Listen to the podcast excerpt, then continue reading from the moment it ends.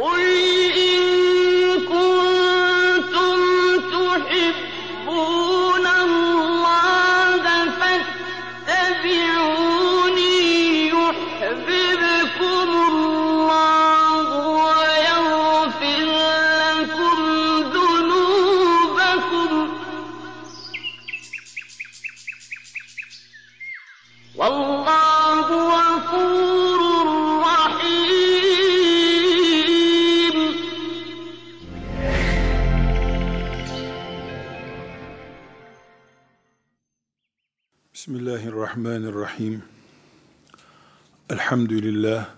sallallahu ve sellem ala seyyidina Muhammedin ve ala alihi ve sahbihi ecma'in.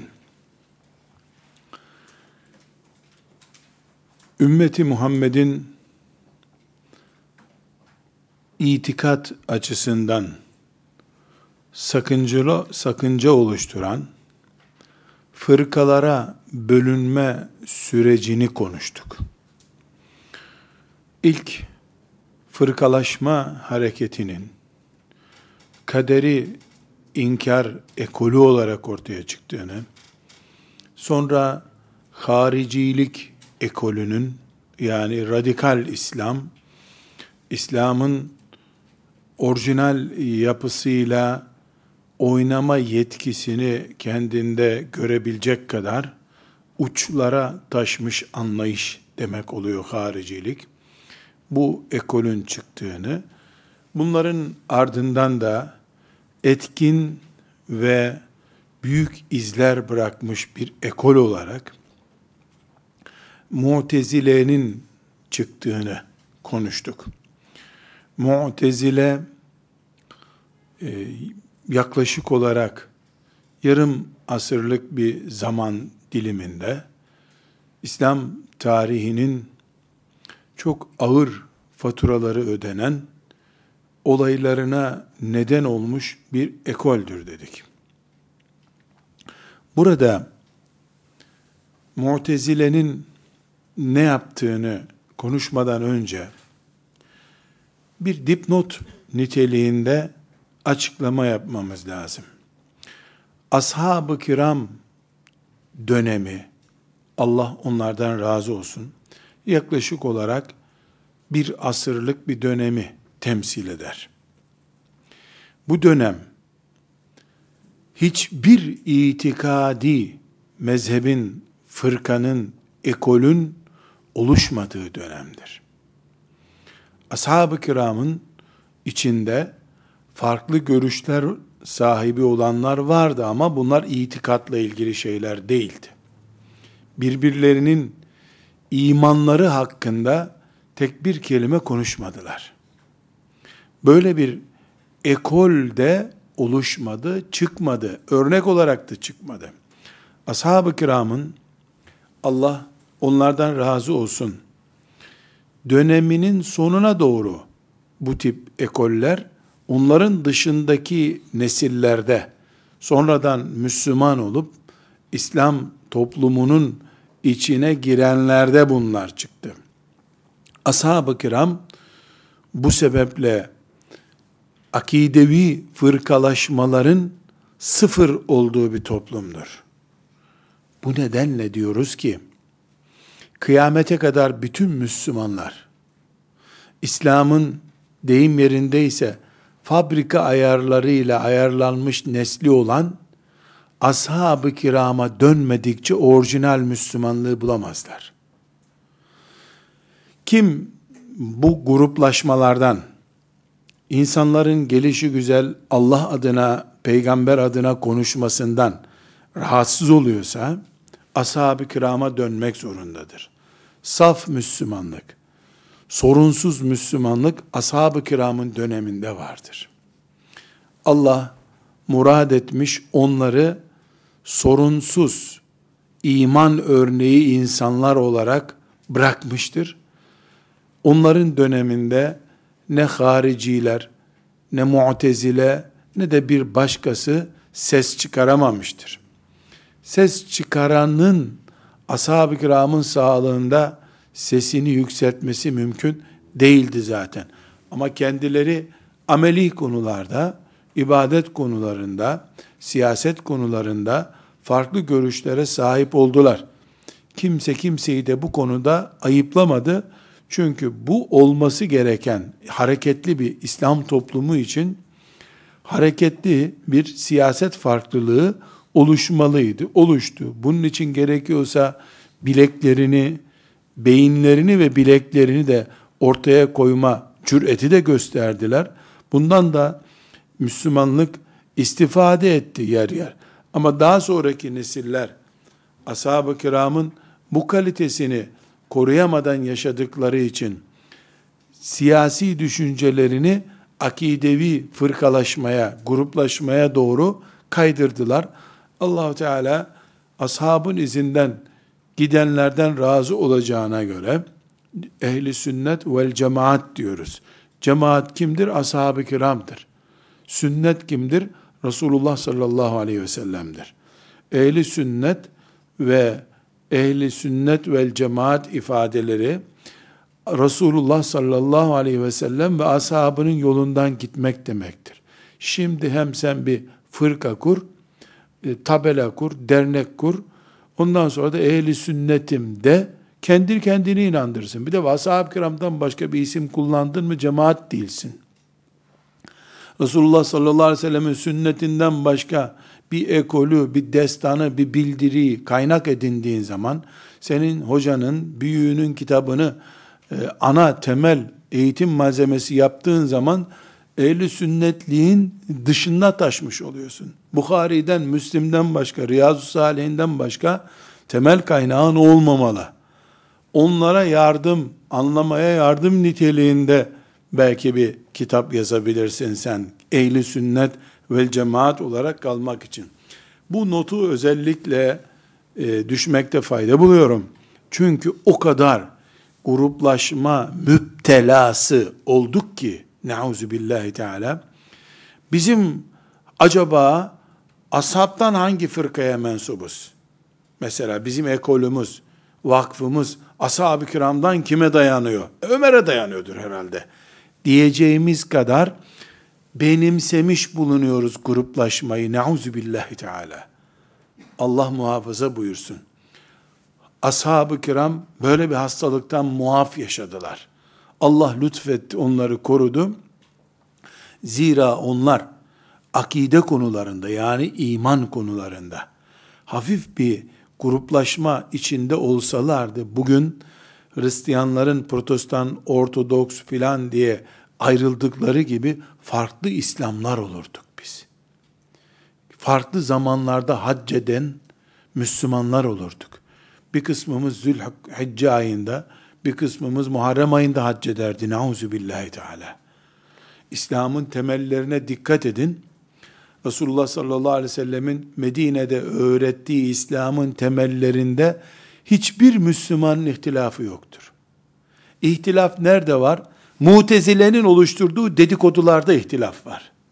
Mutezile'yi sapık mezhep olarak attılar, attık ama onların fikirleri üzerine şu mezhep, bu mezhep diye bin bir fırkaya bölünmüş halimiz var. Resulullah sallallahu aleyhi ve sellemin öğrettiği namazda bir sorun yok. Oruçta bir sorun yok. Allah kelimesinde bir sorun yok. Melek kelimesinde bir sorun yok. Nerede sorun var? Ee, Allah kelimesi Allahu Teala'nın Esma Hüsna'sının bir numarası mıdır, iki numarası mıdır gibi misal olsun diye anlatıyorum. Hiçbir sahabinin bilmediği, hiçbir sahabinin hayatta konuşmadığı şeylerden biri üzerine kuruldu. Şimdi birbirini tekfir eden, sapık, ehli sünnet değil, diyen insanların konuştuğu meselelere bakın, ashab-ı kiramın ağzından çıkmış meseleler değil onlar. Sonra felsefenin gereği, Müslümanlar dinlerini felsefe üzerinden anlamaya başlayınca, gündeme gelmiş konular hepsi. Ne yazık ki. Yani bu memnun olacağımız bir şey değil. Rabbim İslamiyeti hakkıyla yaşamamızı istiyor. O hak ashab-ı kiramın yaşadığı sistemdir. Daha sonraki anlama gayretleri ashab-ı kiramı üst çizgi olarak aşmayı gerektirmiyor. Misal olsun diye anlatmak istiyorum. Ben çocukluğumdan beri babamdan Maturidi mezhebindeniz biz diye öğrendim. Maturidi mezhebinin de ilkeleri şudur diye öğrendim. Kendimi tarif ederken İmam Maturidi'nin çizgisinde bir Müslüman olarak kendimi tarif ediyorum. Ama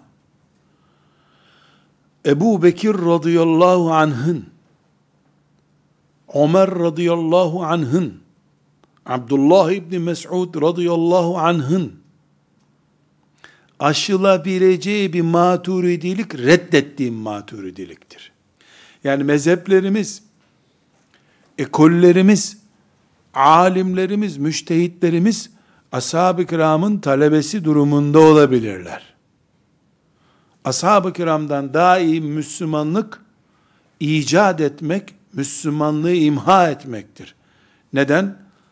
Ashab-ı kiram hakkında Allahu Teala radıyallahu anhum ve radu anhu diye ayet indirmiştir. Allah Muhammed'in yanındaki ashabından razıdır.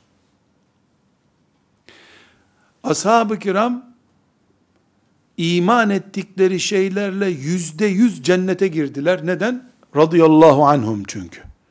İçlerinden günahkar olan varsa cehenneme girip cezasını çekecek ayrı bir mesele. O onların azametini engellemiyor. Birimiz çıkıp da ashab-ı kiram bu kitaptaki şeyleri bilmiyorlardı. Biz bildik diyorsa battı o. Neden? Sana ayet indi mi? Ve radıyallahu anke ya şeyh hazretleri. Allah senden de razı oldu diye bir ayet indi mi senden için? Yok. Onun için indi ama. Peki nedir maturidilik? Nedir eş'arilik? Asla ve kat'a ashab-ı kirama bir kelime ilave değildir. Ebul Hasan el-Eş'ari'nin, İmam Maturidi'nin kendi günündeki fitnelerle mücadelesinin adıdır. Bizim orijinal Müslümanlığımız, ashab-ı kiramın Müslümanlığıdır. Ebul Hasan el-Eş'ari'nin mezhebi nedir? Mutezile'nin çıkardığı sapıklıklara, haricilerin çıkardığı sapıklıklara yaptığı mücadeledir. O mücadeleden bugüne taşınması gereken şeyler duruyorsa hala Ebu Hasan el-Eş'ari'den iyisini nereden bulacaksın? Uy peşine dediğini de gir cennete. Hayır. Mesela misal tabi bunlar sadece konuyu iyi anlamamız için iman meselesini haşa böyle aşağı indirmek için değil. Yani ziraatin bu sene çekirge diye bir sıkıntısı oluyor. Az çok tarımla haber izliyorsanız bu sene çekirge mahsulü berbat etti deniyor. Ondan sonra tutuyor e, ziraatçılar çekirgeyle mücadele için bir ilaç kullanıyorlar. Çekirgeden kurtarıyorlar, mahsul almaya başlıyorlar. Öbür sene kelebek diye bir, bitki, bir böcek çeşidi geliyor. O mahsule zarar vermeye başlıyor. Bu sefer o senenin çiftçileri de kelebek ilacı kullanmak zorunda kalıyorlar. Tırtıl ilacı kullanıyor, tırtıl istila ettiği zaman. Ama orijinal hep buğdaydır. Hep meyve, elmadır, armuttur. Ashab-ı kiram imanın meyvesidir. Yeryüzünde Allah'ın Adem aleyhisselamdan beri razıyım dediği tek nesildir. Bu kelimeyi bir grup için kullandı Allah radıyallahu anhum. O da ashab-ı kiramdır. Dolayısıyla kıyamete kadar meyve onlardır. İman meyvesi onlardır. Ebu Hasan el-Eş'ari'nin zamanında Mu'teziliğinin çıkardığı tırtıllar, böcekler, kelebekler, bilmem nelere karşı Ebu Hasan el-Eş'ari bir mücadele verdi. Allah ondan razı olsun. Müthiş bir mücadele verdi. İmam Maturidi, Horasan'daki Hint felsefesinden etkilenip İslam'a fitne sokmak isteyen tırtıllara karşı bir mücadele verdi. O mücadeleden dolayı İmam Maturidi bir ekol oldu. Rahmetullahi aleyh.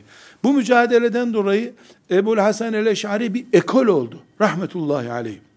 Bugün onların zamanının tırtılları, kelebekleri, neyse tarımımıza zarar veren devam ediyorsa İmam Maturidi'den biz alacağız demektir. Ama yine ashab-ı kiramın peşindeyiz. Ashab-ı kiramın üstüne çıkardığımız herkes sapıktır, batıldır. Çünkü onların kendilerinin böyle bir derdi yoktur. Ebu Hasan el-Eşari'nin böyle bir derdi yoktur. Allah'ın mücahit kullarından birisi. Bırakın ashab-ı kiramı peşinden gelin dememiştir. Fitneler, tırtıl fitnesi var. Elma yetiştiremiyorsun, tam elmalar olacak, tırtıl bitiriyor elmayı. Filan böcek bitiriyor. Onlara karşı bir ilaç geliştirmiş. Yaptıkları budur. Akideye ilave değildir. Ama diğer ekoller, mutezile, haricilik, akideye ilave yapmak istemişlerdir. Biraz sonra göreceğiz. Hariciliğin peşinden hemen gelen mutezile hareketi, İslam'ı yeni versiyonuyla ortaya çıkarmak istemiştir. Bu yüzden Mu'tezile'nin yaptığı şey Ebu Hasan el-Eş'ari'nin yaptığı şey değildir. İmam Maturidi'nin yaptığı şey değildir. Asla değildir. İmam Maturidi taarruz yapmamıştır. Müdafaa yapmıştır. Ama Mu'tezile'ninki bir taarruzdur. Saldırıdır. Savunma hareketi değildir. Bu girişi neden yaptım? İki şeyi tespit etmemiz lazım. Birincisi, e, ashab-ı kiram bu tartışmaların dışındadır. Örnek nesildir. Allah onlardan razı olsun. Oldu da zaten. İkincisi, biz mutezileyi ve hariciliği ve kaderiyeyi konuşurken, dilimizi uzatıp, burnumuzun üstüne kadar getirip, Ebu Hasan el-Eşari de bir mezhep işte, o da bir mutezile, haşa, demeye kalkarsak, kaş yaparken göz çıkarmış oluruz. Çünkü mutezililik, yontup yontup yeni bir İslam üretme hamlesidir. İblisin böyle bir çalışmasıdır. Ebu Hasan el-Eş'ari ise İslam'ın bahçesine dadanılmış yabancı böceklere karşı e, hijyenik bir bahçe oluşturmak için gayret etmiş bir insanın ve peşinden gidenlerin adıdır bu. Daha sonraki dönemlerde 3 asır 5 asır sonra birileri bu çizgiyi abartmak istemiştir. Mesela Maturidi ile Eş'ariliği birbirine kırdırmak istemiştir. Şeytan bu projeyi mümkün olduğu kadar gündeme getirmek istemiştir. Ayrı bir mesele. Ama meselenin aslı budur. Bunu tespit edelim. Şimdi Mutezile'ye bu iki çizgiden sonra dönebiliriz. Mu'tezile ne dedik? Hicretin 200. senesinden itibaren güçlü bir şekilde ortaya çıkmış bir harekettir. Bu hareketin çok kısa bir zamanda normalde fikir hareketleri 3 sene 5 senede bir toplumda yayılmaz. E, mutezililik ise birkaç sene içerisinde azami 5 sene içerisinde İslam devletinin resmi görüşü haline geldi. Çok büyük bir fitne hareketi oluşturdu. Çünkü Abbasi devletinin Harun Reşit'ten sonraki halifeleri e, Mu'tezililiği sahiplendiler. Öyle bir sahiplendiler ki bunu ashab-ı kiramın müşriklerle savaştığı gibi bir savaş konusu yaptılar. Mesela ashab-ı kiramı e, Ali bin Ebi Talip radıyallahu anh'ı Mekke'nin fethinden sonra Efendimiz sallallahu aleyhi ve sellem bir grupla beraber Mekke'den Yemen'e kadar gidin, bütün putları kırın devirin diye gönderdi. Ali radıyallahu anh o gün Mekke'den Yemen'e kadar bütün şirk eseri olan putları devirmek için gittiği heyecan neyse Abbasi Harun Reşit'ten sonraki Abbasi halifeleri Mu'tezili olmayanla o şekilde uğraştılar. Birdenbire Harun Reşid'in e, küçük oğlu Me'mun yüzünden, Me'mun e, gibi bir isimle başlıyor bu bela. Fitnenin aslı önceden var ama Me'mun bunu resmi İslam devletinin mezhebi haline getiriyor. Mu'tezili mezhebi haline getiriyor. Onun fitnesiyle İslam devletinin resmi görüşü haline getirildi. Bu üç halifenin hilafeti boyunca ciddi bir dalgalanma nedeni oldu. Kaç kişinin bu yüzden e, başının kesildiği, kaç kişinin hapishanelerde çürüdüğüne dair elimizde bir, ciddi bir bilgi yok. Ama e, net bir şey biliyoruz. E, insanlar mu'tezili olmazsak ipe götürülürüz. Boynumuz vurulur diye ciddi ciddi korktular. Tıpkı hilafet kaldırıldıktan sonra Kemalizmin e, uygulanma sürecinde ezanın yasaklanması gibi bir sıkıntı idi bu. Elbette e, daha sonra göreceğiz. Yani bir e, resmen İslam devletinin kafirler tarafından işgal edilmesi gibi bir olay değil bu. Şeytanın içeriden çıkardığı bir kurttu bu. Meyvenin içinde büyüdü bu kurt. Dışarıdan kargalar gelip meyveye dadanmadılar. O kargalar daha sonra Haçlı orduları şeklinde, Moğol orduları şeklinde geldi karga sürüsü. Bu tatlı elmanın içinde büyüyen böcekti bu. Mutezile hareketi, haricilik hareketi, kaderiye hareketi meyvenin içinde büyümüştür. Bu yüzden de Haçlılardan ümmeti Muhammed kurtuldu, temizlendi. Mutezililikten ve haricilikten hala temizlenemiyor.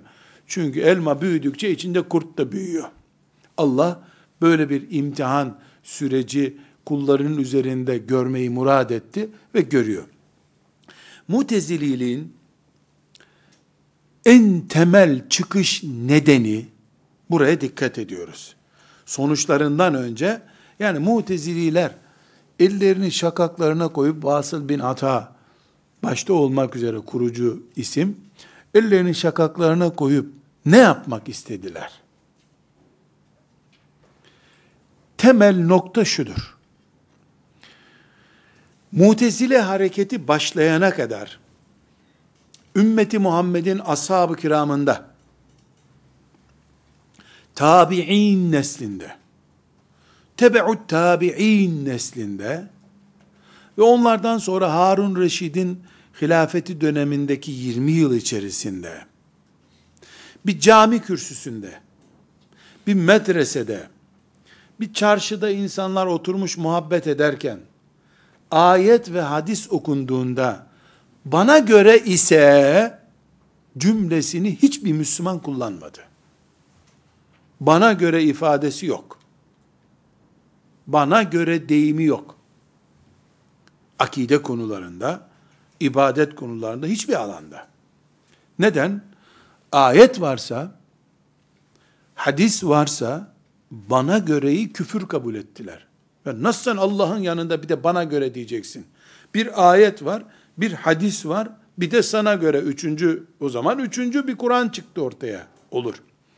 Peki, bir parantez içi cümle, Ebu Hanife bana göre, Ebu Yusuf bana göre dediği dönem o dönem değil mi? O dönem evet. E hani bana göre sözü yoktu? Bir dakika. Ayetin olduğu bir konuda, hadisin olduğu bir konuda bana göre yok. Çünkü o konuları Allah kapatıyor. Konuşamazsınız bu konularda diyor. Ebu Hanife rahmetullahi aleyh ayetin olmadığı, hadisin olmadığı yeni konularda bana göre bu bu ayetteki hükme dahildir. Bana göre bu bu hadisi şerifin içine giriyor demiştir. On binlerce iştihadı Ebu Hanife'nin ve talebelerin ve İmam Malik'in ve İmam Şafii'nin iştihadı bana göre bu bu bölüme girer demek içindir. Ben de böyle düşünüyorum değildir. De takısı yoktur Ebu Hanife'de. Allah böyle diyor. Peygamber böyle diyor. Ben de böyle diyorum yok. Ben diyor ama de demiyor. Allah serbest bıraktıysa bir yerde Ebu Hanife de orada konuşuyor. Allah diline kuvvet versin. O konuştu. Mu'tezile hareketi nasıl çıktı? Yahu madem Allah bize akıl verdi, niye biz de bir şey konuşmuyoruz diye çıktı. Ebu Hanife'nin yaptığı Allah böyle diyorsa amenna. Peygamber böyle diyorsa amenna, ashab-ı kiram böyle diyorsa amenna, onlar bir şey demiyorsa ben böyle diyorum. Ebu Hanife'nin ki budur. Özet olarak tabi tasvir için anlatıyorum. Bunu böyle kitaplarda bulmak mümkün değil. Mu'tezile ne yaptı? Allah böyle diyor. Peygamberi böyle dedi. Sahabiler, ashab-ı kiram demiyorlar onlar. Biraz sıra sebebini göreceğiz. Sahabiler de öyle demiş. Bu bize göre böyledir. Dördüncü firmanın adı o. Kendilerini yeni bir firma olarak çıkarttılar. Niye? Ben akıllıyım diyor. Hayvan değilim diyor. Benim aklım var diyor. İbni Mesud kadar ben de düşünürüm diyor.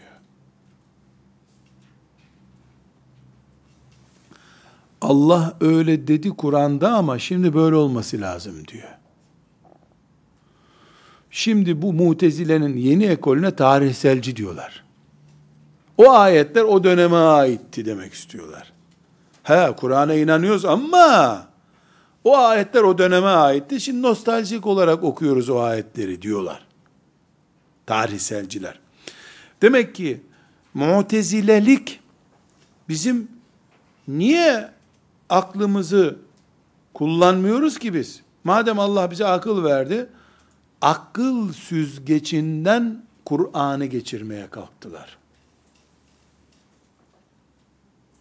Akıl süzgecinden geçmeyen ayetleri kenara bıraktılar. Bunları namazda okursunuz dediler. On binlerce hadisi akıllarına taktılar. Binlerce hadis filtreden geçmedi bu sefer. Takıldı. Hepsini attılar. Ömer radıyallahu an böyle yapmıştı denince onlara Hacı Ömer amca mı diye cevap verdiler. Ben tasvir ediyorum bunu. Eğer akıllarının tarttığı şeyin karşısına Ömer çıktıysa Ömer'i de sildiler. Bedir ashabı çıktıysa Bedir ashabını da sildiler.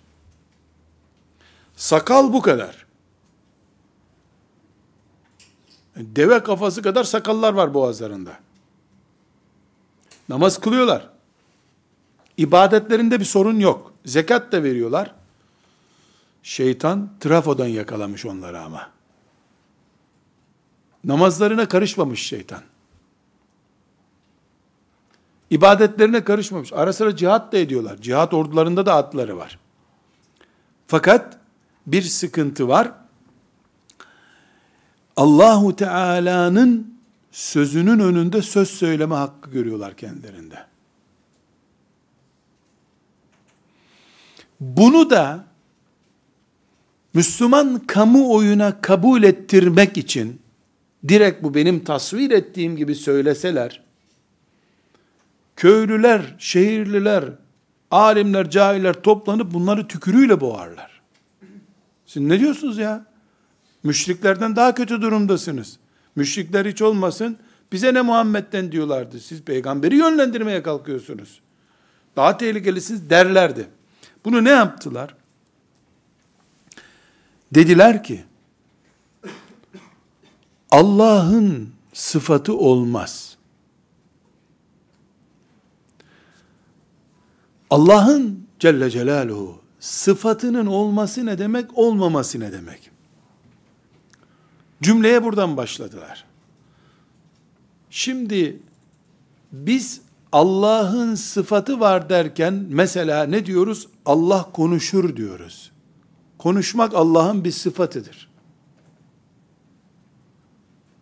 Görür diyoruz Allah. Semi' basir diyoruz. Semi' ve basir yani Allah görüyor, duyuyor. Git lan sen ne yapıyorsun? Ne iş? Allah neye görsün, niye duysun diyorlar. Tabi iblis projeyi hazırlarken e o zaman bu günahları kim yazıyor diye sorulacağı için onları meleklere yaptırıyor diyorlar.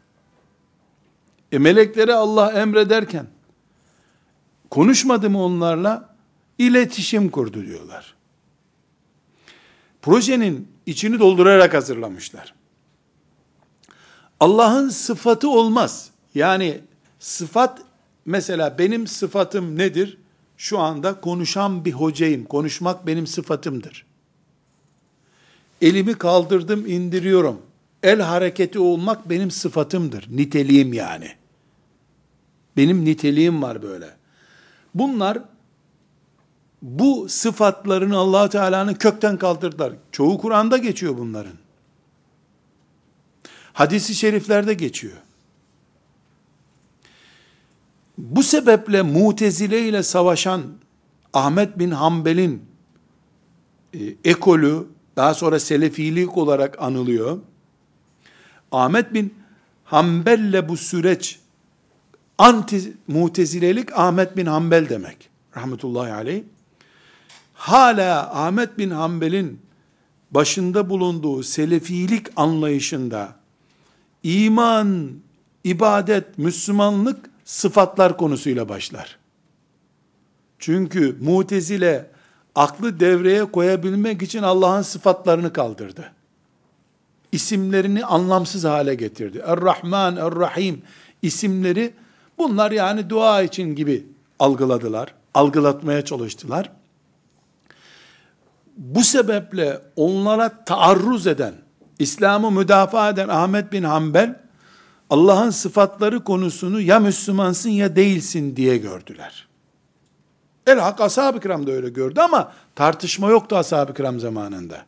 Şimdi de mesela selefi düşünce, yani Ahmet bin Hanbel'in bu hareketine bağlıymış gibi duran, bağlı olup olmadığını Allah biliyor da, bağlıymış gibi duran hareketlerin, ibadet kitabı da olsa, ilmihal kitabı da olsa, sıfatlar konusuyla başladığını görürsün. Allah'a iman nedir dendiğinde, rububiyetine, uluhiyetine, sıfat ve isimlerine imandır denir. Bizde dikkat ederseniz böyle sıfat yani daha sonra o çizgiyi o şekilde takip etmeyen anlayışlarda ise Allahu Teala'ya iman diye bir toplu kavram vardır. Bu ayrıntının nedeni budur. Buradan ne yaptılar? Niye durup dururken Allah'ın sıfatlarına gerek yok, böyle bir şey uydurmaya gerek yok, niye dediler? Ve bunu nasıl pratiğe indirgediler? Dediler ki, Kur'an Allah'ın sözüdür denemez. Ne diyeceğiz peki? Allah'ın mahlukudur diyeceksiniz dediler. Ahmet bin Hanbel bunun için kırbaçlandı. Mahluk ne demek? Yaratık demek. Ne olur Kur'an mahluk olsa ne olur? Söz olsa ne olur? Ya, tamam lan mahluk mahluk. Oku Kur'an'ını gene. Öyle değil işte. Eğer Kur'an Allah'ın sözüdür diye inanıyorsan, Bakara suresinden 20. ayeti kaldırdım diyebilir misin? O zaman Allah'ı kaldırmış olursun. Bunu her çocuk anlar. Deli bile anlar bunu. Bu Allah'ın sözü. Sen buna nasıl dokunuyorsun? Denir. Allah'ın mahlukudur dediğin zaman Kur'an, yarattı. Kur'an'ı yarattı sadece Allah. Söz olarak söylemedi. Dediğin zaman, bir koç alıp kebap yapmak için kestiğin gibi Bakara suresinde kesebiliyorsun o zaman. Allah'ın mahluku. Allah'ın sayılamayacak kadar mahluku var. Kur'an onlardan bir tanesi. Koyun keser gibi, kurbağayı taşlar gibi, kur, kur, o zaman kurban keser gibi Kur'an da kesebilirsin. Kurbağa taşlar gibi ayet de taşlayabilirsin sen. Bu yolu şeytan açmaya çalıştı. Eğer Ahmet bin Hanbel ve arkadaşları, daha sonra konuşacağız arkadaşlarından, Allah'ın lütfuyla Kur'an mahluk değildir. Allah'ın sözüdür hamlesinde başarılı olamasalardı eğer, bugüne gelir miydi Kur'an bilmiyorum ama gelseydi, Kur'an'dan ayet atma yarışmaları yapılırdı camilerde, okuma değil. Ve Kur'an 20 ayete kadar, 30 ayete kadar düşerdi herhalde. Neden? Koyun kırpmak, koyunun tüyünü kırpmak günah mı? Yok. Parası senin koyununsa kırpabilirsin. Kesip yiyebilirsin. Allah'ın mahluku ama senin. Kur'an'ı da aynı duruma getirmeye çalışıyorlardı. Yani mutezililik Allah'ın ayetleriyle, peygamberin hadisleriyle oynamak için akıllarını yeterli buldular. Bu oynamayı meşrulaştırmak için de Allah'ın sıfatlarını inkar edip Kur'an'ı mahluk haline getirmeye çalıştılar. Bu oyunu Ahmet bin Hanbel çözdü. Asıl fitneyi çözdü. Ama bedelini ağır ödedi. Çok ağır ödedi hem de. Kaç kişinin bu hususta şehit olduğunu bilemiyoruz. Çünkü Bağdat valisi talimat veriyor. Sorun diyor. Kur'an mahluk mu? Tek soru var. Kur'an mahluk mudur? Değil midir? Kur'an Allah'ın kelamıdır diyor. Kesin kafasını diyor. Kafir çünkü onlara göre. Şu sorunun cevabını hiç vermediler ama. Ya mahluk veya değil kıl namazını git işte. Yok. Böyle de değil. Bizim dediğimiz gibi olacak. Niye senin dediğin gibi olacak? Çünkü sen aslında şeytanın güdümünde bir fitneye alet olduğunu da bilmiyorsun. Şeytan mutezililiği başlatırken bugün İslam olmasın diye başlattı. Bugün Hristiyanlığa dönsün İslam diye başlatmıştı.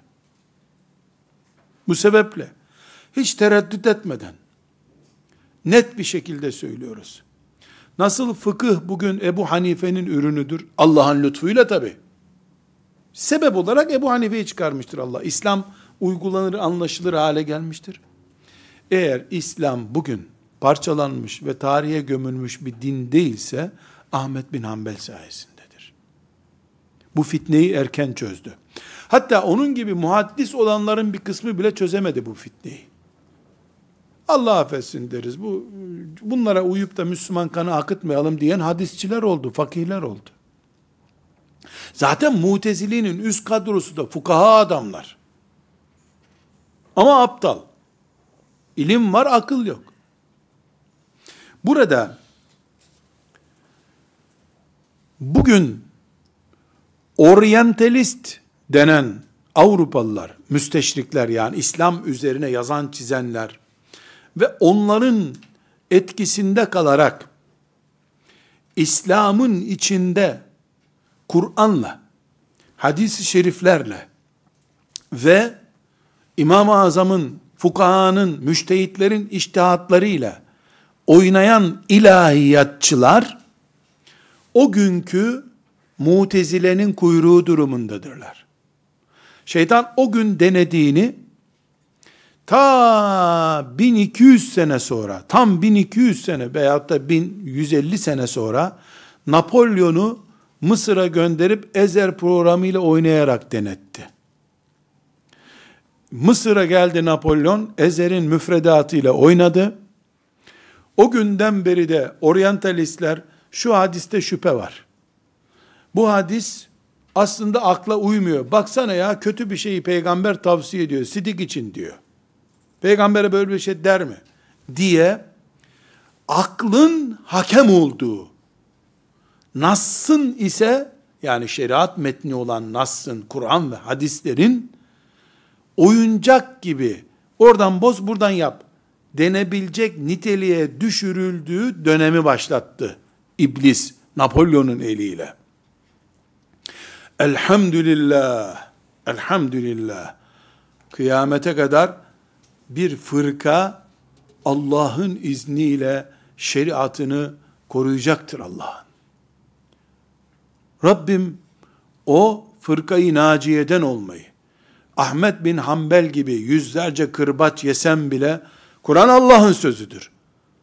Allah'la oynanamayacağı gibi Kur'an'la da oynanamaz çünkü onun sözüdür o. Diyecek nesil olacaktır. Biz o neslin kapıcısı, paspası, hizmetkarı olmakla şereflenelim istiyoruz. En azından itikadımız açısından. Burada kıyamet günü mutezilenin müminleriyle başım belaya girmesin diye bir açıklama daha yapmak zorundayım. Evet öyle doğru. Yani bunu yaptılar fakat Allah'ın şeriatı devletimizin kanunudur ha diye bağırarak da söylediler. Zinaya sıcak bakmadılar. Hırsızlığa sıcak bakmadılar. Namaz kılmayanı ölesiye dövdüler. Namaz niye kılmıyorsun diye. O ilk mutezile hareketi. Şimdi oryantalistlerin kapı kulu olanlar ise sabah namazına camiye gitmezler. Mutezile'nin devamıdırlar ama namazsız, niyazsız devamıdırlar. Yani şimdikilerin imanından şüphe ediyorum. Etmek zorundayım. Ne biçim mümin bunlar derim en azından. Fakat ilk mutezile hareketi Vasıl bin Ata mesela ilk kurucu adam sabaha kadar teheccüd kılan bir adam. Ufak bir raydan çıktığı için battı gitti herif. Yani onu insanlar gündüz Kur'an okurken görmüşler hep. Cihat hareketi olunca bir yere cihada giderim diye hazır bir kıta adam. Şimdikiler ibadetsiz mutezileciler. Şimdikiler batıyı memnun etmek için, feminizm için kadınlarla ilgili ayetleri, hadisleri yok kabul ediyorlar. Onlar samimi bir şekilde akıllarına uyduramadılar bunu. Kendilerini çok sivri akıllı zannettiler. Bu sebeple o günkü mutezile ile bugünkü mutezile kuyruğu arasında hakkaniyetle söylenmesi gereken bir fark var. Kıyamet günü ortaya çıkıp bir de mutezile ile uğraşamayız biz. Bu mantıkla az, mutezile hareketi ne yaptı konusuna tekrar dönelim. Şeytan onlara ashab-ı kiramın isimleri ümmetin gözünde büyük isimler olarak kaldığı sürece hiçbir hareketin bu toplumda yeşeremeyeceğini inandırdı. Ebu Bekir radıyallahu anh başta olmak üzere ashabın isimlerini ayak ayak üstüne atarak anmaya başladılar. Hariciler de böyle başladı zaten. Ali'yi öldürüp bu işi bitirelim dediler. Ali'yi şehit ettiler. Haricilik böylece varlığını ispat etti. Kıyamete kadar da ashab-ı kiramın ismini çürütmeden hiçbir insan Müslüman toplumda asla yer bulamaz. Yani değişik fırka olarak. Biz ashab-ı kiramın put olmasını kabul etmeyiz. Masum olduklarını iddia etmeyiz. Ama ashab-ı kiram ön kadro olduğu için Müslümanlıkta başta söylediğimiz gibi onlar eksenli bir İslam yaşamaya mahkum olduğumuz için başka türlü İslam olamayacağı için ashab-ı kiramın isimlerini hacı amca olarak görmeyiz. Sıradan hacı teyze değil hiçbir sahabi kadını. Hacı amca değil hiçbir sahabi erkeği. Bunlar bunu çok iyi keşfettiler ve bütün sapık fırkalarda olduğu gibi ashab-ı kiramın ismini çürüttüler. Elbette mezarlarından kaldırıp Bedir şehitlerini, Uhud şehitlerini yeniden yakacak halleri yoktu. Ne abartıyorsunuz ya? Ömerse Ömer dediler. Bu değişin sonucu ne oldu? Yani ashab-ı kiram yapmadıysa biz yaptık oldu. Ama şimdi biz ne düşünüyoruz? Ya sen kim Ebu Bekir'i konuşmak kim ya? Sen kim Ömer'i aşmak kim diyoruz. Önce onlar bu aşamam kelimesini aştılar. Aşınca da her şey mübah oldu adamlara. Neye benziyor bu? Baban var diye edepli duruyorsun. Çıktın babam değilsin dedin. E ondan sonra hiçbir şey sakıncalı değil oldu artık. Her şey serbest oldu. Gibi oldu. Bu birinci noktalar. İkincisi çok makul gibi bir mantıkla çıktılar. Nedir makul dediğimiz şey? Allah Kur'an-ı Kerim'de efela ta'kilun demiyor mu ya? E diyor. Niye aklını kullanmıyorsun? Allah aklını kullanmayanlara hayvan diyor. Biz hayvan mıyız ya? Allah'ın emriyle biz bu işi yapıyoruz demeye getirdiler. Ve ilk sloganları şu oldu. Fikir hürriyeti gerekir. Bizi müştehitler bağlamasın. Akılsız herifler böyle dediler ama onların görüşünü kabul etmeyen yüzlerce alemin kafasını kopardılar. Tıpkı Batı demokrasisi gibi. Hürriyet. Kimseye karışmak yok. Kimseye karışmak yok. Ama Hitler Yahudileri öldürmemiş olabilir dedin mi beş sene hapis yiyorsun. Konuşmak serbest. Batıya dokunmayacaksın ama. Siyoniste dokunmayacaksın. Elhamdülillah. Bugün biz Batı'nın demokrasi, hürriyet, safsatalarının leblebi kadar basit bir şey olduğunu, tak tak dişlerin arasında kemirebileceğini anladık. Ahmet bin Hanbel de o gün çıkıp, Vasık denen adamın önüne çıkıp, sizin hürriyet dediğiniz şey, sadece şeytana oyuncak olmak için açtığınız bir gediktir demeye gelen itirazını yaptı. O gün Ahmet bin Hanbel hürriyet sevdalısı olmadıklarını anladı bunların. İkinci olarak da bir üçüncü noktada ortaya koydukları sapıklıklar, fitneler yüzünden üçüncü tespitimiz de hadisi bilhassa hadisi atasözü haline çevirdiler. Bu hadistir demeye utandırdılar insanları. Neden? Tıpkı şimdiki gibi. Akla uyuyor mu? Yok. Mesela hadisleri Kur'an'a bakın uymuyorsa atın diye bir hadis onların döneminde uyduruldu. Kur'an'ı Allah'ın kitabıdır. Kur'an'ı korumak zorundayız. Bu hadis Kur'an'a ters düşüyor. Sil, sil, sil. Kur'an dediği onun aklı ama. Onun aklına ters düşen her şey Kur'an'a da ters düşüyor zaten. Düşündüler. Bu sebeple mütevatir haberleri bile inkar ettiler. Mütevatir olanı inkar edenine biz e, kafir diyoruz. Mutezilenin tamamı için kafir demiyoruz. Çünkü bir kampanya var ortada. Bu kampanyaya aldanarak girmiştirler diyoruz. Ama mütevatir haberi inkar ettiğine dair elimizde bilgi varsa birisi hakkında işine bak diyoruz. Hadislerle 5-10 sene istedikleri gibi oynayınca önlerine Kur'an-ı Kerim'i koydular bu sefer. Kur'an'ı da filtrelemeye başladılar derken Ahmet bin Hanbel'in zaferi Allah'ın lütfuyla geldi. Tam Kur'an'ı da 90-80 sureye belki indirecekleri bir zamanda allah Teala köklerini kuruttu. Şimdi görünen köy kılavuz istemez derler ya. O hadis kötü, bu hadis zayıf, bu hadisi Ebu Hureyre uydurmuş sözlerinin 20 sene sonrası eğer bir Ahmet bin Hanbel çıkıp bunları böyle çekirge sürüsünü ilaçla imha eder gibi imha etmezse inşallah bize nasip olur bu zafer. Ee, Kur'an'ı da masaya yatıracaklar. Ben Kur'an-ı Kerim'den 5-10 kelime anlayan birisi olarak, hadis-i şeriflerden 5-10 kelime anlayan birisi olarak söylüyorum. Hadislerde ayıp buluyorlar yani. Şeytanın aklına göre ayıp. La bu yakışmıyor ya. Kur'an'da onun 10 katı var. Akla hiçbir şeye uymayan, ya Allah kulunun aklına uyar mı? Ne zaman çıktı bu? Bir söz söyle ki, bu, bu ortada uygun bir söz olsun. Allah kulun aklına uyar mı ya? Kim kimi yarattı? Şefaat, kabir azabı, kıyamet günü mizan, terazi, havzı kevseri kökten inkar ettiler zaten. Böyle bir şey yok dediler. Dikkat edin, şimdi de aynı konular. Kabir azabı konusu hemen gündemden çıkıyor. Neden?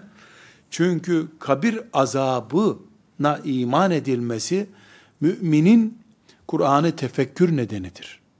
Sabah namazına cemaatle gitme nedenidir. Kabirden azabı kaldırdı mı iblis, buna inandırdı mı cehennemi de söndürür o.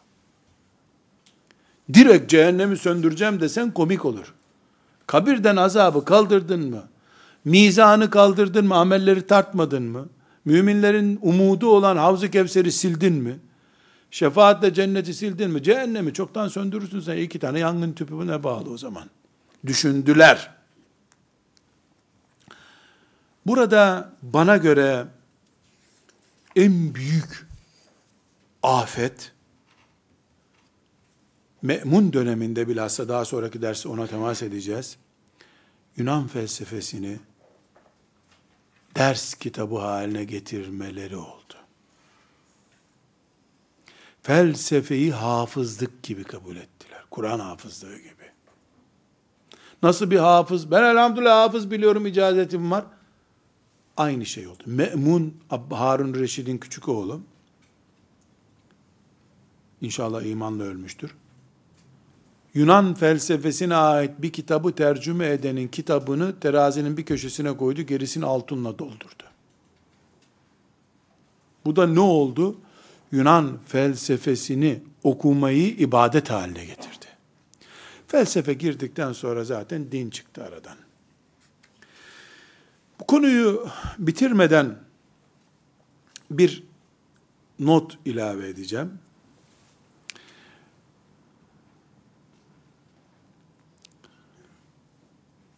İbn Teymiye rahmetullahi aleyh Mutezile ile en yoğun savaşan kadrodan, onlardan bir 500 sene sonra kadar geldi ama İb, İbn Teymiye demek Şia ve Mutezile ile savaş ordusu demek.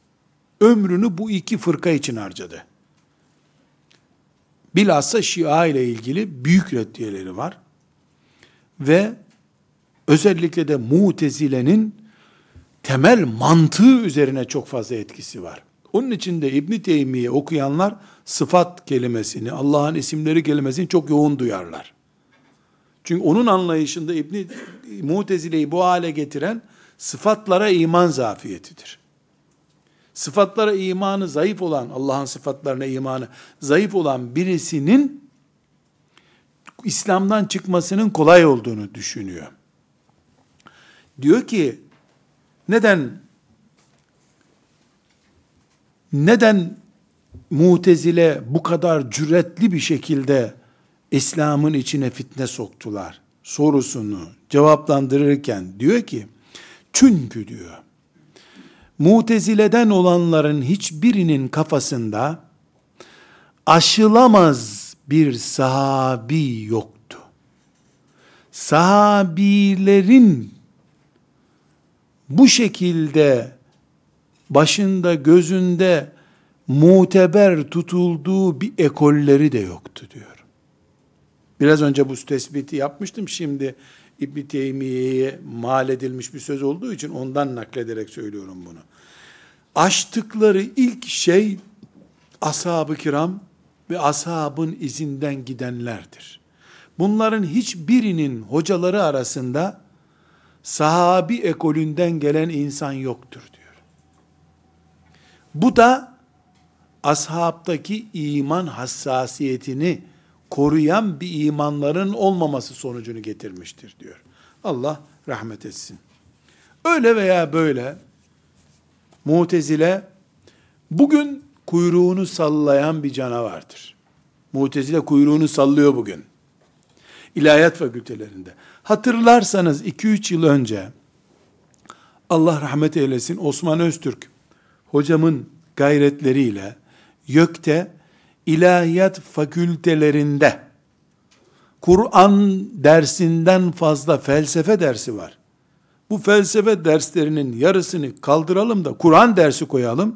İlahiyat mezunları yüzünden Kur'an okuyabilsin bari diye Osman Öztürk hocam Allah rahmet eylesin e, bir gayret başlattı. YÖK'te bunu bir tür kamuoyuna açtı.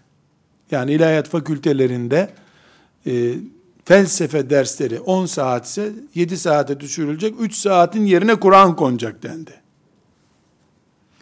O günkü basın taranabilir. Öyle bir fırtına koparıldı ki, Resulullah sallallahu aleyhi ve selleme ve Bukhari'ye, Ayşe anamıza saldırıldığında, hala Diyanetten ve ilahiyatlardan o sesin onda birinin çıktığını görmüyorum. Felsefe azaltılsın sözünü kabul edemediler. Ebu Hureyre'ye uydurmacı sözü şu kadar senedir söyleniyor. Tek bir kelime cevap vermediler ama. Ayşe anamızı e, Resulullah'ın hanımına değil, sıradan bir kadına söylenmeyecek sözlerle anılıyor yıllardır. Tek bir kelime savunmadılar. Kur'an-ı Kerim tarihseldir diye ilahiyat fakültelerinde hangır hangır bağırılıyor. Bir kelime cevap vermiyorlar. Ama felsefe dersi yarıya azaltılsın da yerine Kur'an dersi konsun dendi. Bunu akıl tutulması olarak gördüler. Çünkü neden? Ellerindeki oyuncak gidince dinle oynayamayacaklar. Kur'an dersinden fazla felsefe dersi gören, ayrıntılarıyla şu bu şeyiyle felsefe dersi gören ilahiyat talebesinden şeriata ne hizmet olacak? Bunu iblis çok iyi biliyor, adamlarına da iyi inandırmış demek ki. Velhamdülillahi Rabbil Alemin. قل إن كنتم تحبون